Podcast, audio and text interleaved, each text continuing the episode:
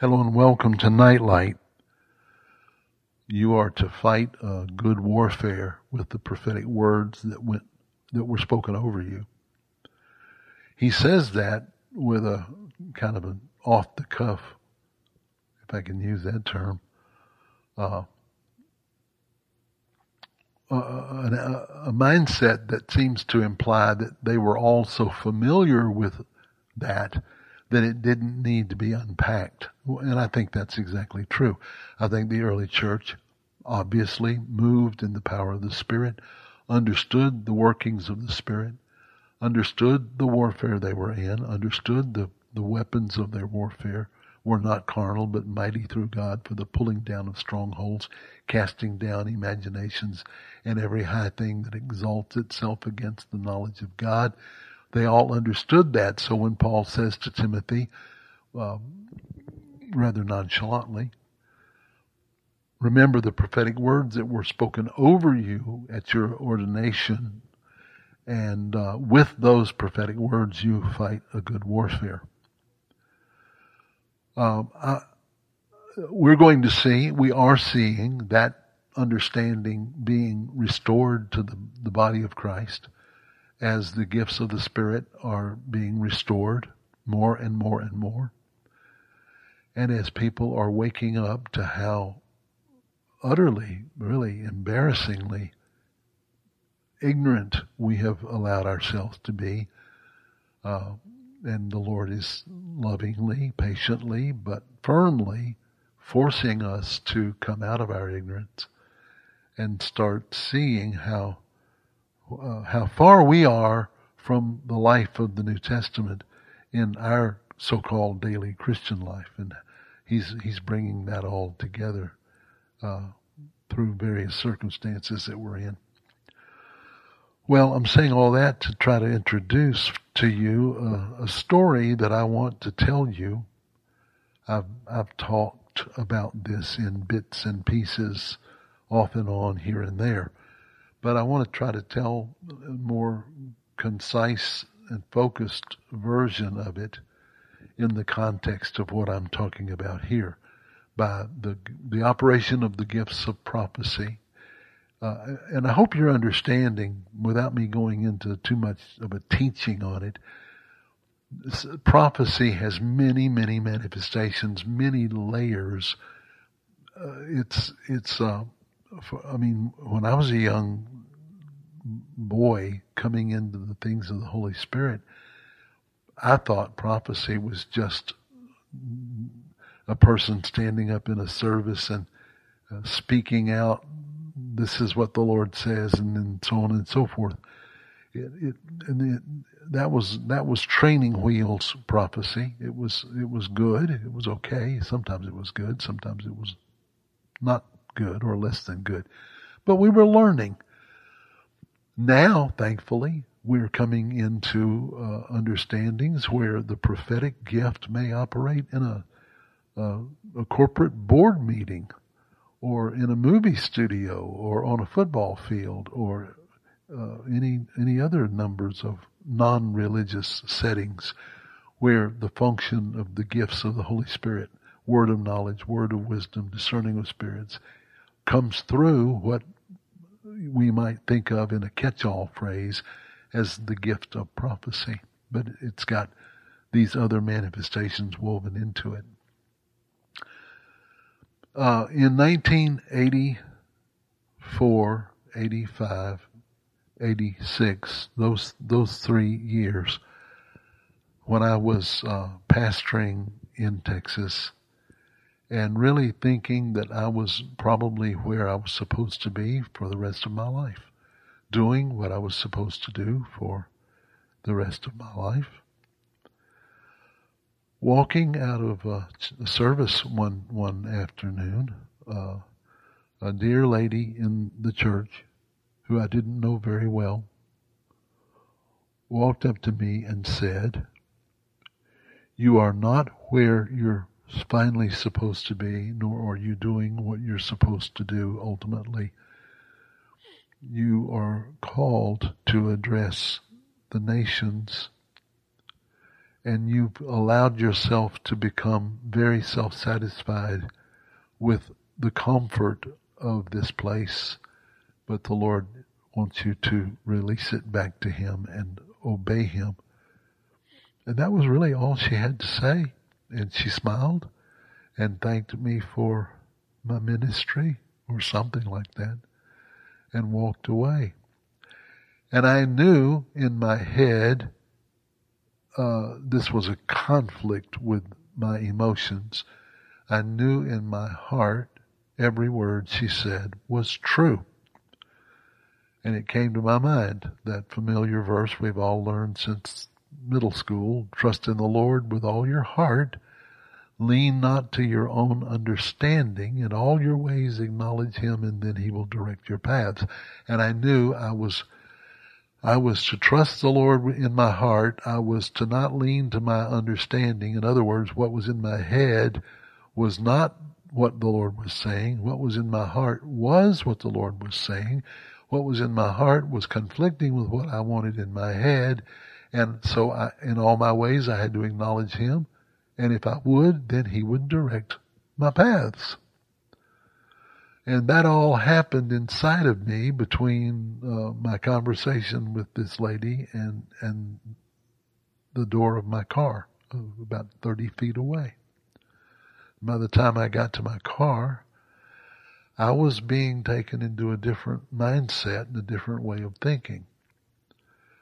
But you also learn that you don't immediately try to make anything happen. You can't make anything happen. You just let that soak in and take root in your heart and say, yes, Lord, because that's all you say when you're talking to the Lord. There's no such thing as no Lord if He's your Lord. And I said to Him, you know, whatever whatever you want to do with me, do it. Now, that brings to mind a verse in the book of Hebrews where it says, after you were enlightened, you entered a great battle of afflictions. Immediately after, um, almost immediately after that conversation, the atmosphere in my life seemed to change from a sunshiny afternoon to a dark and stormy night. And I went into a period of great spiritual battle. Some of that battle, let me be clear to say, was my own uh, issues in my own character. Some of it was very clearly an attack, a, a, a demonic attack. And uh, the Lord was using all that to to bring me to the place where He wanted to fulfill that word that was given to me by that dear lady. Now, she didn't even know she was, quote, prophesying. I don't know if she even understood the word prophecy. I mean, maybe she did, but she, I got the impression, uh, even after I talked to her a few other occasions not related to her conversation with me, that she really was a novice in in the operation of prophetic things. She was just telling me what she'd gotten from the Lord in prayer, which is really beautiful, wonderful. It's why God says, I would that all my people would prophesy. Uh, and so, uh, in, in this great battle, which I won't go into in great detail, uh, I ended up uh, in a, a time of great focus on what was next. Uh, my adopted guys were all going their ways in school and marriage and Uh, various other aspects of life. Uh, we moved out of the house that we had uh, been living in, and I, I sent them all their separate ways, and this is obviously before Mary and I married. And I moved into a one-bedroom efficiency apartment and locked myself into it and really focused on on the Lord. I, I'd uh, given away my television, and I thought, well, I at least should have a television. So I bought I bought a television at Sears and Roebuck, and th- the next day took it back. You should have seen the face of the of the guy that waited on me.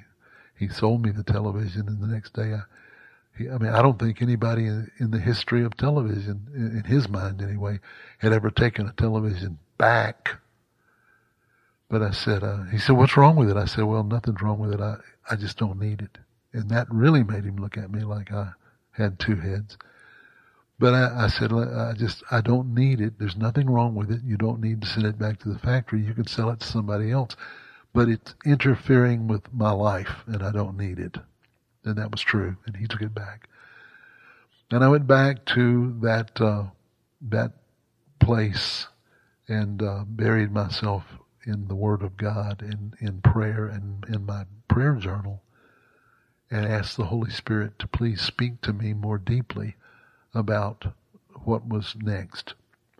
Now, at the at this time, I was pastorally caring for a what you might call an outpost of uh, wounded but healing people. We had just, uh, some of you know this story, we had just come through a terrible, terrible church split. It was actually way worse than a split. A split implies two intact pe- pieces. We we didn't have two intact pieces. We had disintegration upon disintegration. We had relationships that broke up. We had marriages that broke up. We had friendships that broke up as the church disintegrated and as different people took their part in uh, this party and that party, and I'm of a, I'm of Paul, and I'm of Apollos, and I'm of Peter, and I'm of Jesus. I mean, you know, just exactly what Paul refers to in First Corinthians, where he he's, he says, you're all carnal. Here's what you're of. You're of the flesh. And I was just as much in the flesh as anybody else in that thing. And there were a lot of people following me. Thankfully, not all of them who were following me were of me. Some of them were following me just because they wanted to hear what I had to say, but their eyes were on Jesus. Anyway, uh, so we we began to form uh, an outpost congregation, kind of like a mash unit on a battlefield, and about eighty to one hundred people would gather, and uh, I did a lot of teaching. Some of the teaching series that we have out today, uh, available today, was done in that in that context. Uh, vital family issues, uh, the prayer series, uh, several others. I, I won't name them all, but they were all done. There was a great anointing for teaching. There was an anointing for prayer. There was an anointing for worship. But we were all still limping. We were all still bleeding. And we were all still learning about our own sin and how our sin contributed to what we saw as the debacle of the, the whole church system. And so it was in that context, while I was teaching one one Sunday morning, that uh, a young father walked up to me with his young teenage son, pre-teenage son. And he said to me, uh, I, I think I better tell you what happened a while ago. Um, and and it just, it just came to me just now that I never noticed before the, the significance. Everything I'm about to tell you, uh, the, the first part of it anyway, comes through a father and son. Uh, I think that's significant. Uh, because Malachi chapter four says, I'll turn the hearts of the fathers back to the children, and the hearts of the children back to their fathers, so that the earth will not be overrun with a curse. And this father and son came up to me, and his eyes were, the father's eyes were kind of big, and he said, uh, while you were speaking, I saw the head of a, of, of a, I don't know what to call it. It was a red bull, but it was way more than a bull, and it was way more than red. It was, it was blood red, angry red, fiery, hellish, warlike red. And fire was coming out of its nostrils. And uh, I saw this thing while you were speaking. And he said, I, I don't know what I'm supposed to tell you about it or what what you may tell me about it, but I, I, I couldn't just ignore it because it wasn't just something I saw in my mind. It was almost as if it was out floating in the in the air uh, um, at you, aimed at you. And I thanked him. And I had some idea about it, but not a great deal of, of details. And so I went back to my little cubby hole, my little hobbit hole, and uh, wrote it down and prayed about it and pretty much forgot it. And then the next Sunday, uh, almost the same scenario, except it was from a, a father and son who were not in the service the previous week and who I happen to know were not personally acquainted to the other man and his son. And as they approached me, it was the same scenario, except the father said, uh, said uh, Billy has something he's got to say to you. And I said, well, tell me. And he said, while you were while you were speaking, I, I saw this this bull. Now notice this time was a progression. It was a, a greater picture than just the head of a bull. I saw this bull aiming at you and pawing the ground at you, and it had fire coming out of its nostrils, and it was real, real red. It wasn't just red. And he said exactly the same thing. It was like blood red, war red. And he said it started running towards you. It was really scary. It was running towards you. And I said, well, what, what happened? He said, well, I saw, I saw this angel, this angel, I guess it was an angel. He said, this, this angel stepped up and pulled out a sword, cut its head off. And kid like, you know, he's about ten, eleven years old. He kind of shrugged his shoulders and grinned and said, that's all. Well, obviously that put me in more of a mode of prayer and study and seeking the Lord about what's going on. So the following Wednesday, uh, Wednesday night prayer, prayer meeting, we had Wednesday night prayer meeting. At, at that time. And the the sky, the Texas sky was boiling. It was one of those nights where you don't want to be anywhere but home and uh, at least out of out of the, the weather. Uh, the sky is just boiling, angry, uh, with what looks like could be a dangerous storm. And I was really hoping nobody would show up, actually. Uh, but sure enough, about twenty, thirty people did show up. And so uh, I was teaching. And as I was teaching, I was I was teaching from Colossians chapter one, where Paul is describing the Lord Jesus Christ as the firstborn above all creation. That doesn't mean he's the first created being. It means he is the son, the first, the firstborn. He is the rightful owner of all things. For then he, Paul, Paul clarifies it when he says all things were created by him and for him, and he is before all things, and by him all things are held together. And I'm going through this, and as I'm reading these verses, I'm getting more into it. I mean, I didn't want to teach that night. I didn't really want to be there. But as I heard the Word of God coming out of my own mouth about the Word of God, uh, I began to preach myself happy, so to speak. And I began to uh, to really sense the, the presence of the Holy Spirit on that message. But I noticed there was a young man sitting in the back of the room I'd never seen before. It was kind of odd on a Wednesday night to have visitors of any kind. But at the end of the meeting, he walked up to me and he said, uh, he introduced himself and he said, uh, I'm not from here. I'm, I'm from Shreveport. I was here visiting my cousin.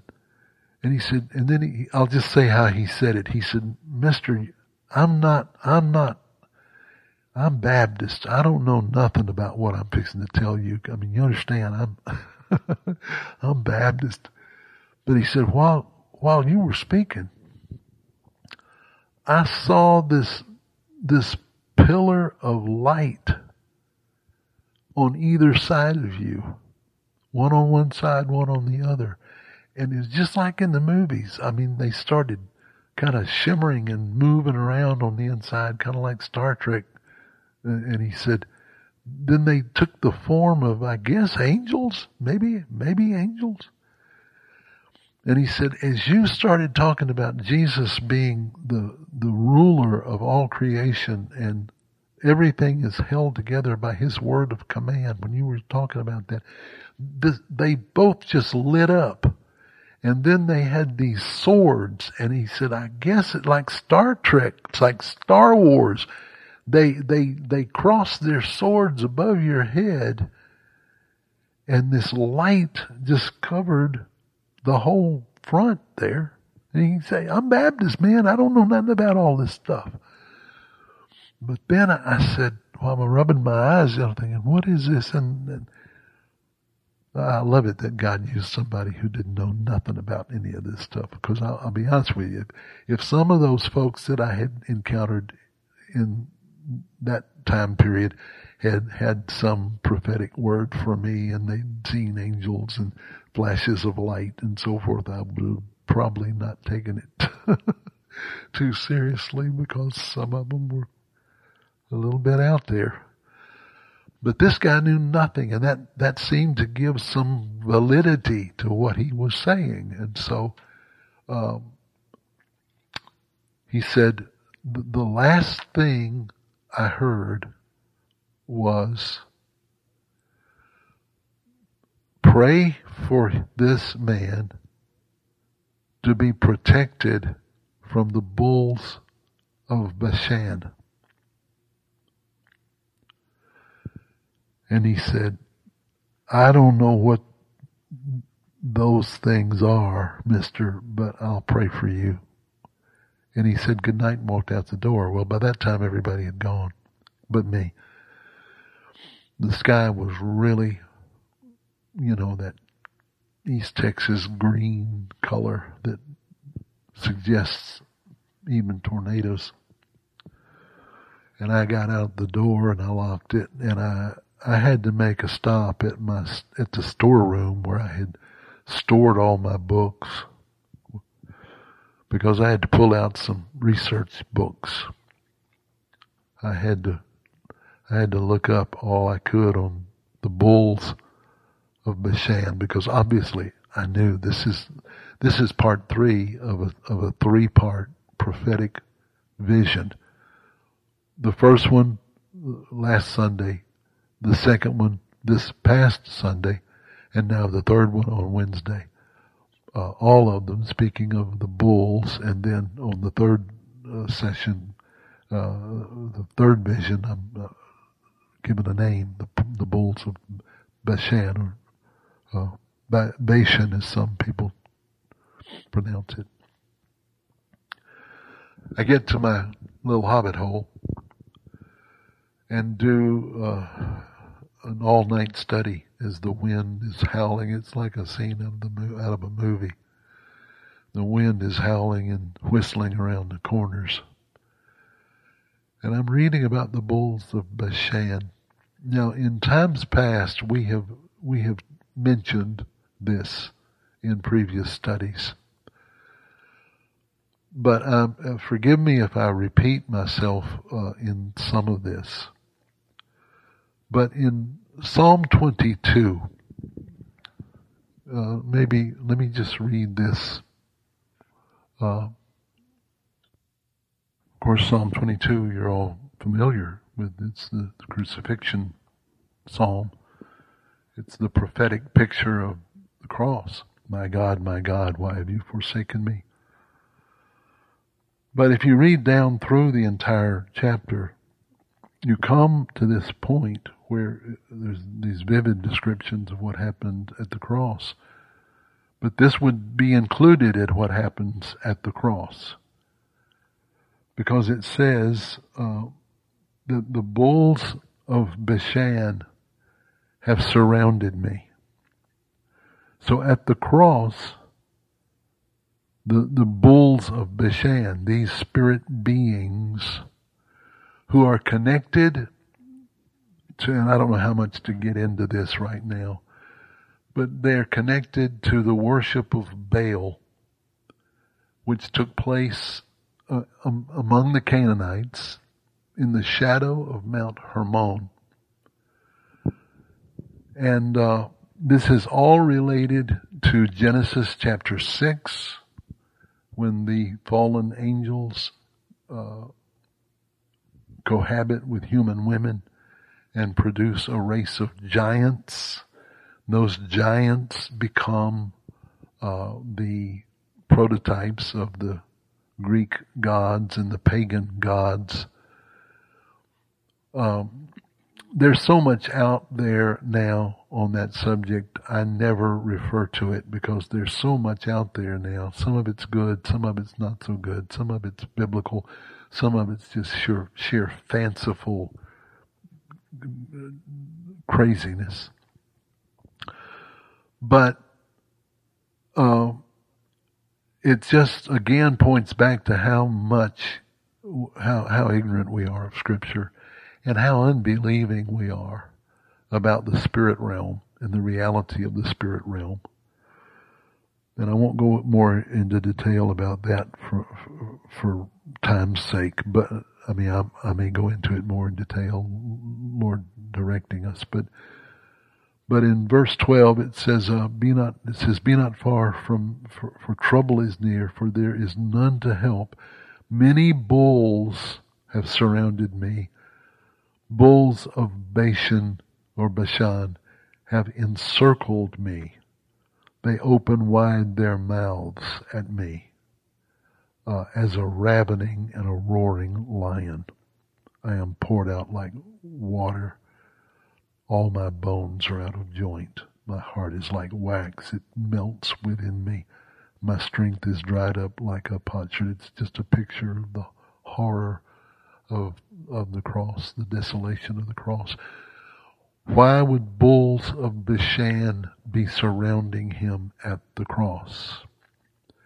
Here we have the great cosmic universe conflict of Christ uh, and the principalities and powers, where Jesus is defeating the powers and destroying their ability to rule the earth. But, uh, and, and again, I won't get into all that as much as I would like to, and maybe we can soon, but my point is this: as I was studying here and various other places in Scripture, I began to hear the voice of the Spirit amplify and uh, clarify what all these prophetic words were. And by that clarification, I was able to begin to wage a good warfare. I began to, you know, Paul says uh, in First Corinthians chapter nine, he says, "I don't fight like one who beats the air. I, I don't fight like a shadow boxer. I know what I'm fighting. Uh, I can plant a blow on something that I'm able to aim at." And that's one of the reasons for the gifts of the Holy Spirit, is to help us see the unseeable, to help us discern the undiscernible. And though we can't see it, and though it may not be clear uh, on on the same level as uh, something we look at in the natural, uh, sometimes it's even more clear in the invisible. You know, we we talk about seeing the unseeable, hearing the inaudible, uh, and so I began to fight like one who no longer was beating the air. Up until that time, I was like a man who was beating the air. I would come in uh, exhausted from conflicts and fights and marriage troubles, and not my marriage troubles, but trying to help other people with theirs, and uh, kids in trouble and families in conflict. And I, sometimes I would just cry like a child from exhaustion, the emotional exhaustion of it. And uh, it was ni- remember, this was nineteen eighty-seven. Uh, and I began to hear the Lord say to me, it's time for you to embrace the fact that I did not call you here to live out a quiet, peaceful East Texas life, untroubled by the the battle and the warfare of the world. I'm calling you to embrace what uh, what I'm showing you, and you are you are being stalked and resisted by the bulls of Bashan. And the Lord began to unpack all this for me, and uh, here again, I may go into more detail about uh, all the historical background of this. Maybe I really need to, actually, but um, it was that was the first year. nineteen eighty-seven was the first year of the beginning of what would eventually become the the healing conferences that Mary and I would, would carry on on both sides of the Atlantic for the next twenty years. And in those conferences, we would we would address the the, the emotional and sexual and occult bondages that had wrapped themselves around the lives of God's people, either out of their ignorance or out of their willful rebellion against the Word of God. But chains began to fall off of people, and people began to be delivered. And uh, this all has to do with the worship of Baal. I mentioned that a while ago. And here again, this has now become such a well-known topic in many circles that I haven't felt any need to uh, unpack it. I mean, why, why add to what's already out there on so many subjects? You hear people talk about Baal. You, you hear people talk about Jezebel, uh, all of those kinds of things. And a lot of, a great deal of what I hear is valid. It's true. It's what I had to, to learn to deal with Uh, in that stormy night in nineteen eighty-seven. But uh, I'm, I'm saying all that to say this. You can't operate in the realms of spiritual effectiveness that we are now called to if you have a mindset, and I know I'm, I'm preaching to the choir. I don't need to tell most people on Nightlight uh, any of what I'm about to say. But if perchance you're new new here, or if you've been a Nightlighter for a long time, but you've pretty much stayed in the shallows and stayed, quote, safe, I want to tell you all, we are beyond the day of being able to stay safely on the sidelines and just dip our toe in these things and uh, then close the door. You can't be like I was uh, when I lived in my little hobbit hole uh, in nineteen eighty-six and eighty-seven, hiding from the real war. You've got to throw yourself in completely and make yourself available. And uh, the Holy Spirit will guide you where you're supposed to be in your part of the conflict. But when when uh, we're dealing with Baal now, uh, we thought, I thought at the time that I was just dealing with Baal as a localized spiritual force in people's private lives.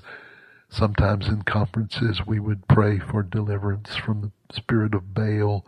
There would be great manifestations of the demonic as people saw things come out of them. Some of the most dramatic encounters I have seen, and I've seen some pretty dramatic stuff, but Some of the most dramatic stuff I've ever seen uh, would happen during that pr- prayer for the deliverance from Baal. See, Baal is the god of sexual orgy. He's the he's he's God, little g God. He's not a god at all, really, but he is a little Elohim. He's a he's a little god, uh, and uh, he has other manifestations. Like, for instance, he was the god of storms. I've always had to wonder, you know, while I was making my way through my study books in my little hole, the there. The sky above me was roaring, ro- roaring and rolling and boiling. It's hard to say those three words. They all get wrapped up in my mouth at once. Roaring. Anyway, uh, I, I've had to wonder, you know, was that a manifestation of of the largeness of the spirit that I was about to to be dealing with? Uh, I'll say in a parenthesis, just for the benefit of anybody who may not be well trained in these things, I was not challenging this spirit personally or directly. I was not putting up my dukes and telling him to put up his. Uh, nothing that stupid. Uh, you don't have the power in yourself to take on principalities and powers. You do it by the direction of the Holy Spirit. And it's wise usually to do it in a group, uh, with a with a team, as we did uh, in the conferences. We we would deal with it as a team. Uh, there are maybe occasions when the Holy Spirit will direct people to pray uh, concerning these things, and, and, and just between them and the Lord, but uh, not not normally. So please don't let me hear from any of you who decided you would take on Uh, these things and command them to manifest themselves or some such craziness. I remember in uh, Austin, Texas, nineteen eighty-eight, this this this thing began to develop. Uh, we had about uh, oh I don't know five six hundred people at a church, beautiful church building on the side of a mountain overlooking the city. It was a beautiful panoramic view of the city. And uh, we started the conference, and as it began, all hell broke loose. I mean, this is the first session. All hell broke loose. It was not my conference. This was Leanne leading the conference, and I was part of the team. But see, God was training me then. He was. He said he was going to train me to deal with these things. So uh, we had a, a two hundred thirty pound man attack this little woman. And uh, then other crazy things like that happened. All all at one time. It was just chaos. Just uh, Anyway, we got it all under control, and then we... Uh, gathered as a team and thought, what in the world? We hadn't even had a, an opening session yet. And in walked these two well-meaning, godly, sweet ladies. Bless their hearts, they meant well.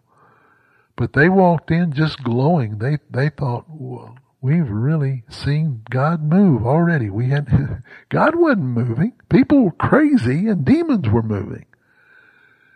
And uh we asked these ladies what, what they knew about it, and they said, oh, we've been praying for this conference for a month. We'd come up here, and we would stand in this uh, sanctuary with the, the this big glass window that overlooked the panorama of the city.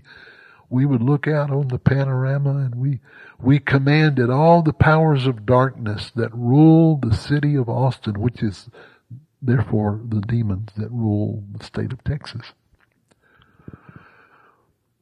Uh, don't don't think there's not demons that rule the state of Texas. I'll tell you for, for sure. Don't don't think well, not Texas. Oh, buddy. Anyway, I better not get off on that. I said, well, how did how did you pray? They said, well, we commanded those those spirits. We commanded them to come down from their perches. Well, they sure enough came down. They came right down on the prayers of these women, like a fireman comes down a fireman pole. They came right down the pole into the meeting and turned it into absolute chaos. And we brought it under order. We went in and anointed the room and cast out every foul spirit, commanded every spirit to leave that uh, had come in. Uh, we brought order back where there was disorder. See, Baal is, is disorder. I mean, just the roaring sea, the beast coming up out of the roaring sea. Uh, Anyway, my point is uh, we got the meeting back under order, and a lot of people got help and a lot of people got delivered, but it was not because of those women's prayers. It was in spite of their misguided misuse of the operation of spiritual warfare. Anyway, I want to I want to close our time here with another story, not about me, but yet it is about me. It's about all of us. Speaking of Baal and the storm, and him being not only the god of sexual orgy, but also he was thought of as the storm god. And this this goes to show you how superstition got mixed up with sound Jewish theology, so that the average well-educated, well, semi-educated Jewish young man, young young boy, like all the disciples were, or most of them, uh, the, the, they, they, the fishermen, like Peter, James, John, Andrew, the fishermen, they knew the Torah. They knew God is God of all creation, but they were also very afraid of the spirits, especially over the lake, over the Sea of Galilee. Those storms would just come up out of nowhere from seemingly a still glass sea to a raging cauldron. And many a fisherman had lost his life in that. And the Lord Jesus in Mark chapter four wants to teach the disciples a lesson about Baal. And it's a lesson we all need to learn. And that is uh, that, I mean, well, let's let's look at it. I, I, I know you know it. That's our problem. We we know these things. If you're like me, somebody says, "Take your Bible and turn to Psalm twenty-three." I don't I don't want to do that. I mean, I know Psalm twenty-three. I can quote it. Take your Bible and turn to John chapter three, verse sixteen. How many of us take our Bibles and turn there because we know this stuff? That's our problem. When we know stuff, we stop learning stuff. And so I'm learning, finally, when somebody wants to talk about a verse I think I know well, that I I better listen. And this is one of those stories. We we all know these stories, but do we know them? It says in chapter four of Mark, he began to teach again by the seashore.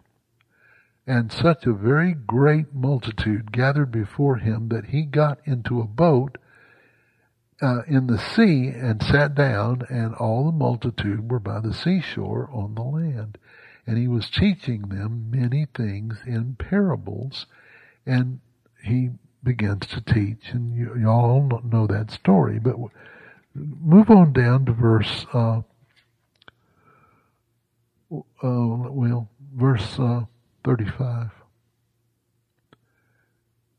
Uh, and on that same day, uh, they were exhausted. He said to his disciples, "Let's go over to the other side of the lake." And leaving the multitude, or sending the multitude away, They took Jesus along with them just as he was. I'm not sure exactly what that means, except he was exhausted, they were exhausted, uh, and he goes in the boat just as he was. And he's so tired, he just goes right to the back of the boat and goes sound asleep. And he was in the boat, and other boats were with him.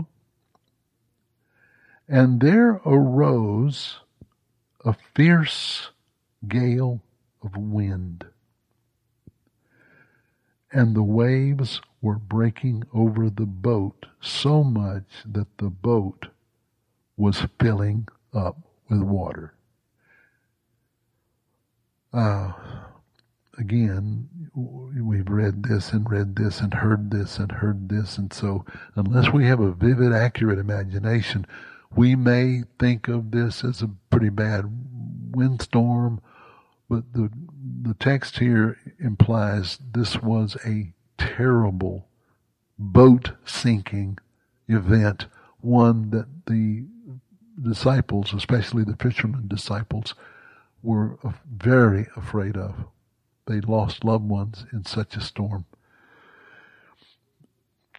There arose a fierce gale of wind, and the waves were breaking over the boat, so much so that it began to fill the boat with water. And he himself was in the back of the boat, asleep on a cushion. Let that soak in. soak in. Let that get into your thinking. Get the picture. Close your eyes and get the picture. If the water is breaking over the whole boat and the boat is filling with water, then the water is breaking over Jesus. Can you sleep while somebody's pouring water on you? Well, Jesus was sound asleep on a cushion. So much so that they had to wake him. And, and they woke him and said to him, "Teacher, don't you even care that we are perishing?" And being aroused, he rebuked the wind and said to the sea, "Shut up, be still." And the wind died down, and it became perfectly calm. The Greek seems to imply immediately. It was like turning on, turning off a faucet. And he said to them, now get this, this is the part I really want to focus on, because we just skip over it. We all could quote it almost, but we don't pay attention to it. I think we, we learn it and quote it so we don't have to think about it. "Why are you so timid? How is it that you have no faith?"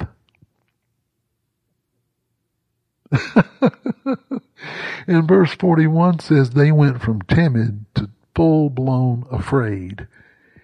They became very much afraid when he said that, and said to one another, "Who is this, that even the wind and the sea obey him?" The sea in the mind of ancient Israel was was a, a symbol of the dark world. The words abyss, uh, Leviathan in the sea. The, the when Jesus says in Luke twenty-one, the sea and the waves roaring, men's hearts failing them for fear. Revelation chapter thirteen, I saw rising up out of the troubled sea uh, a beast. The sea is a symbol of the nations, but it's also a symbol, you know, it says in Revelation, much to the sorrow of many, many uh, water sportsmen I know, uh, there was no more sea. That doesn't mean there's no No more ocean in the new world, for heaven's sakes. This is symbolic. There is no more going to be a place of dark, immat- uh, of dark, uh, supernatural, hidden, mysterious, abysmal evil. It's going to all be destroyed. It's going to all be done away with. Um, but my point is this. You and I, as far as Jesus is concerned, and he's the only one that matters, you and I are perfectly safe. We are perfectly safe. Jesus is not being, certainly he's not being religious. He ain't got a religious bone in his body. But he, he's not being coy. He's not being funny. He really is saying to the disciples on many levels, he's done this on purpose to teach them a lesson. Uh, I, I want you to understand you're perfectly safe. So don't you understand we're dying? No, you're not dying.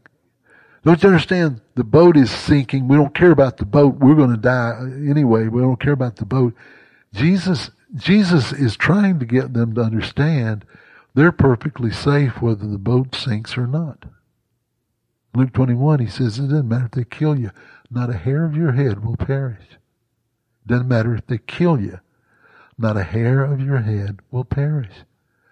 I am going to live forever. I am going to go on and on and on, uninterrupted in love and ever increasing in love, ever increasing in joy, ever increasing in peace, ever increasing in creativity. That's my destiny. Why? Because I belong to him, and he who has begun a good work in me will finish it, and nothing can by any means hurt me. But I have a hard time believing that. We'll talk more about that probably later. But uh, forget the chapters. You know, Doctor Gordon Fee, one of the great, great New Testament scholars and a dear man, said the first thing you need to do when you read your Bible is get rid of the chapters, get rid of the numbers, get rid of the chapters. Just read the story, because this this is all this ongoing story. Forget chapter five. We're not changing. We're not changing chapters here. Changing stories. Who is this that even the winds and the waves obeying? Well, he wants to teach them a lesson. They think that the winds and waves are ruled over by Baal. They say, well, may God, God may be ruler of the world, but Baal is the ruler of the of the of the sea, the ruler of uh, the lake. So they come to the other side of the sea, into the country of the Gadarenes. And when he had come out of the boat, immediately a man from the tombs with an unclean spirit met him. Why was, why was this demonic being waiting for them? Like, because this whole story is connected. This whole story is connected. Whoever stuck chapter five there messed up the flow of the whole story. Because this same spiritual force that was trying to sink the boat to keep Jesus from getting on the other side was now the same spirit that met Jesus at the tombs. Who is he? He's a worshiper of Baal. How do we know? He's cutting himself with stones. He's living in the tombs. He's naked. He's a Baal worshiper. Remember the worship of Baal and, and Elijah, when Elijah confronted the prophets of Baal? He had his dwelling among tombs, and no one was able to bind him anymore, even with chains, because he had often been bound with shackles and chains, and the chains had been broken and torn apart by him. No one was strong enough to subdue him. And constantly, night and day among the tombs in the uh, mountains, he was crying out and gashing himself with stones. And seeing Jesus from a distance, he ran up and bowed down before him, covered and cried out with a loud voice. He said, "What do I have to do with you, Jesus, Son of the Most High God? I implore you, by God, do not torment me." For he had been saying to him, notice Jesus was saying, as he walked toward the man, he was saying repeatedly, come out of him, come out of him. And he was asking him, what is your name? Jesus was not asking the demon his name. He didn't care about that. He was asking the man his name. Stand in your true self. Tell me who you are. And the demon arrogantly answered, my name is Legion, for we are many. And uh, then he asked for permission to go in the pigs. Why were there pigs? Jews don't have pigs. No, they've crossed over to the lake, to the Gentile side of the lake, where they worship Baal. And these, these pigs belong to the sacrifices of the temple of Baal. And so Jesus just gave them permission to go into their property. I'll refrain from the temptation to mention that this is where Devil Him came from. Anyway, the point is, y'all, we are entering this level of warfare. Yes, we need to pay attention to what's happening politically. Yes, we need to pay attention to what's happening ethnically and culturally. But our wrestling match is not against flesh and blood. It's against these principalities and powers and rulers of the world, ru- the world rulers of this present darkness. And I believe all of you are called on some level or other to engage in that battle in prayer. I don't know fully what God has for all of us to do. And I want to be careful that I don't presume to tell you what you're supposed to do. I, I just, I just wonder as as we come upon thirty years, thirty years of doing Nightlight. Uh, y'all have been so good, so faithful, so helpful, so supportive, so prayerful. And I know you've all got your own lives to live, and you've all got your own line of ministry to be engaged in. But Uh, here in in in my little corner of the world, I have the privilege of speaking to so many of you from so many parts of the world, and I, I wonder what what are we all supposed to be doing together? I'm not your I'm not trying to make myself some kind of spiritual general over you. I don't mean that, but. But we're all in this together, and we're all learning together. I love it when I hear from you, and you tell me what the Holy Spirit is showing you. Some, sometimes some of you will send me dreams or visions or words that you've gotten. And uh, it's amazing sometimes how they coalesce together with other things from people that y'all don't know each other in the in the natural. And when I have permission, I, I let y'all know of each other. I believe that God has networked us together to have a part to play in this vast army of end-time intercession and ministry. And uh, I want to see the power of Baal broken off this nation, off these children. It was, remember, it was fathers and sons, a father and a son and another father and son, who came up to tell me about the vision of the bulls of Bashan.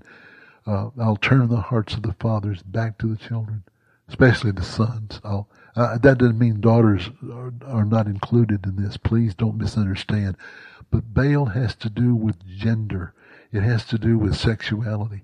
Homosexuality and gender confusion are all wrapped up in, in Baal's manipulation and destruction of a, of a culture or a nation or a people. And uh, Lord willing, we'll talk more about that uh, maybe in the next session if you can bear it. But let's pray.